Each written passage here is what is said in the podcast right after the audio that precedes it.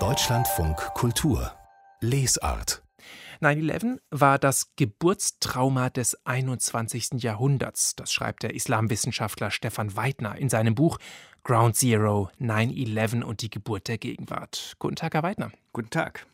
Ja, Sie sind nicht nur Islamwissenschaftler, Sie sind auch Literaturwissenschaftler und Sie eröffnen Ihr Buch mit dieser ganz berühmten Geschichte aus Tausend und einer Nacht. Da ist dieser Fischer, der am Strand diese Flasche findet und als er die aufmacht, kommt eine riesige Rauchsäule aus der Flasche, die wird dann allmählich zu einem großen, wirklich sehr bösen Geist und der Fischer fragt dann den Geist, ob er sich was wünschen dürfte und der Geist antwortet, du darfst dir wünschen, wie du sterben möchtest und auf welche Art und Weise ich dich töte. Warum steht das am Anfang Ihres Buches? Ja, das ist ein bisschen sinnbildlich für die Situation, vor die die Welt, vor die vor allen Dingen der Westen und die Amerikaner nach 9-11, nach den Terroranschlägen gestellt worden war. Es schien nämlich so, als hätten sie eigentlich keine andere Wahl als die Wahl, wie sie sterben wollen, beziehungsweise wie sie die Welt in den Abgrund führen. Es ist die Frage, wie hätte man auf diese Situation vernünftig reagieren können, sodass all diese Dinge, die von dort aus ausgegangen sind, bis hin zu der Katastrophe in Afghanistan, die wir in den letzten Wochen erlebt haben, wie all das hätte vermieden werden können. Und auch da gibt die Geschichte aus Tausend eine Nacht einen ersten Hinweis, denn der Fischer sagt, ja, dieser Geist aus der Flasche ist nur ein Geist und ich bin ein Mensch und das heißt, Gott hat mir Verstand gegeben und wenn ich nachdenke, finde ich einen Trick, wie ich den Geist wieder in die Flasche zurückbekomme und so war es dann auch, das ist dem Fischer geglückt und genauso müssen wir, müssen die Amerikaner, muss der Westen, muss die Welt versuchen, aus diesem Trauma des Terrors aufzuwachen. Wie das gelingen kann, darauf kommen wir noch. Ich möchte noch bei diesem Gedanken bleiben, der Geist sagt, du darfst dir eigentlich nur aussuchen, wie du stirbst. Sie schreiben, nach 9-11 hatten tatsächlich viele Menschen nur noch diese Wahl, wie sie denn sterben würden. Und sie denken dabei nicht nur an die Amerikaner. An wen denn? Natürlich nicht. Die Amerikaner waren natürlich am Anfang die Opfer, danach waren es aber vor allen Dingen die Muslime. Es waren die Menschen in Afghanistan und in Irak, von denen viele unschuldig bei den Kriegshandlungen gestorben sind, sei es durch die Attentate etwa der Taliban oder der Terroristen im Irak, aber natürlich auch durch die Amerikaner, durch Drohnenanschläge. Dann meine ich natürlich auch die Flüchtlinge, die dann teilweise im Mittelmeer umgekommen sind. Und vielleicht dürfen wir weiterdenken und und dann gehört auch dazu vielleicht die Klimatoten, diejenigen, die bei Überschwemmungen, bei Dürren, bei Hungersnöten in den letzten Jahren und in Zukunft ums Leben kommen werden. Denn die letzten 20 Jahre sind durch diese Fixierung auf den Kampf gegen den Terror sind verpasste Jahre gewesen im Klimaschutz. Schon 2000 hatte Al Gore, der Präsidentschaftskandidat gegen Bush, hatte eine große Klimaagenda. Das alles ist beiseite geschoben worden und erst jetzt denken wir wieder dran. Da merkt man, wie unglaublich viel Sie zusammenfassen und das alles soll begonnen haben mit diesem, Sie nennen das das Geburtstrauma des 21. Jahrhunderts 9-11. Ist das nicht ein bisschen viel unter diesem einen Nenner?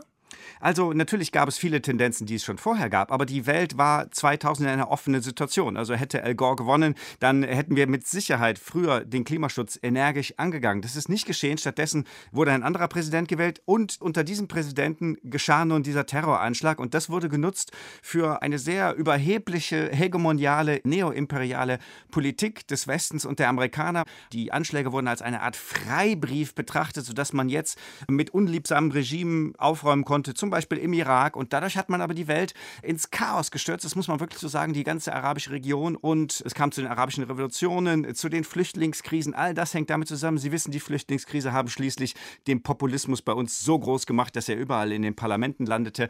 Es ist also im Grunde kein Ende. Man kann das sehr genau durchbuchstabieren. Und ich denke, da ist schon etwas Entscheidendes passiert, sodass man davon reden kann, das ist das Geburtstrauma unserer heutigen Zeit ist?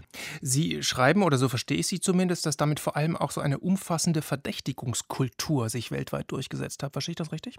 Genau, also die Muslime vor allen Dingen sind in Verdacht geraten, dann aber natürlich auch Leute wie ich, die sozusagen versuchen, die islamische Welt zu erklären. Dann wird man als Islamversteher beschimpft zum Beispiel. Es gab eine große Verdachtskultur gegen eine Weltzivilisation und alle diejenigen, die dazugehören. Natürlich waren es in 9-11, waren es in New York, waren es Muslime, die das getan haben, aber die islamische Welt ist sehr, sehr groß und der islamische Terrorismus hat meiner Ansicht nach weniger mit dem Islam als Religion zu tun, als mit der politischen Situation in den arabischen Ländern, mit der Despotie. Denn der arabische Terrorismus hat sich zunächst gegen die eigenen despotischen Regime gewandt. Und als das gescheitert ist, hat man sozusagen größere Ziele gesucht und ist auf die USA gekommen. Natürlich vorher schon die Sowjetunion. Und dieser ganze Komplex ist da, aber es ist ein politischer Komplex. Es ist kein religiöser und kein kultureller Komplex. Und das scheint mir wichtig.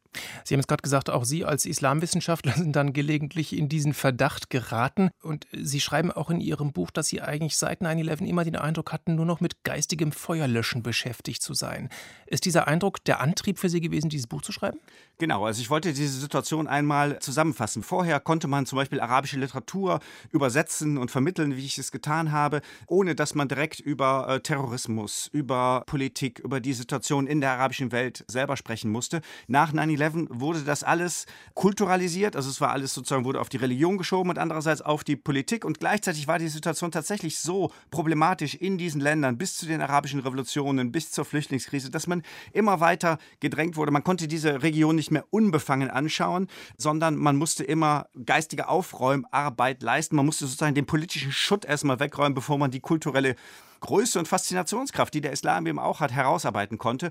Und mir geht es darum, diese Versehrungen und Verheerungen aufzuzeigen, um vielleicht tatsächlich einen Schnitt machen zu können, ein neues Ground Zero, einen neuen Nullpunkt zu setzen, wo wir vielleicht wieder offener auf die Welt schauen können. Das ist ja die verblüffende Wende am Ende Ihres Buches. Also der Titel des Buches Ground Zero bezieht sich natürlich auf diesen Ground Zero in New York, der bei allem furchtbaren Leid eben auch ein Ort für einen Neuanfang sein könnte. Und heute sehen Sie Ausgerechnet die Corona-Krise als einen potenziellen neuen Ground Zero. Können Sie das erklären? Ja, genau. Also einmal, weil es natürlich ein ähnlich großer Einschnitt ist, ein weltweiter Einschnitt, wie es 9-11 vor 20 Jahren war.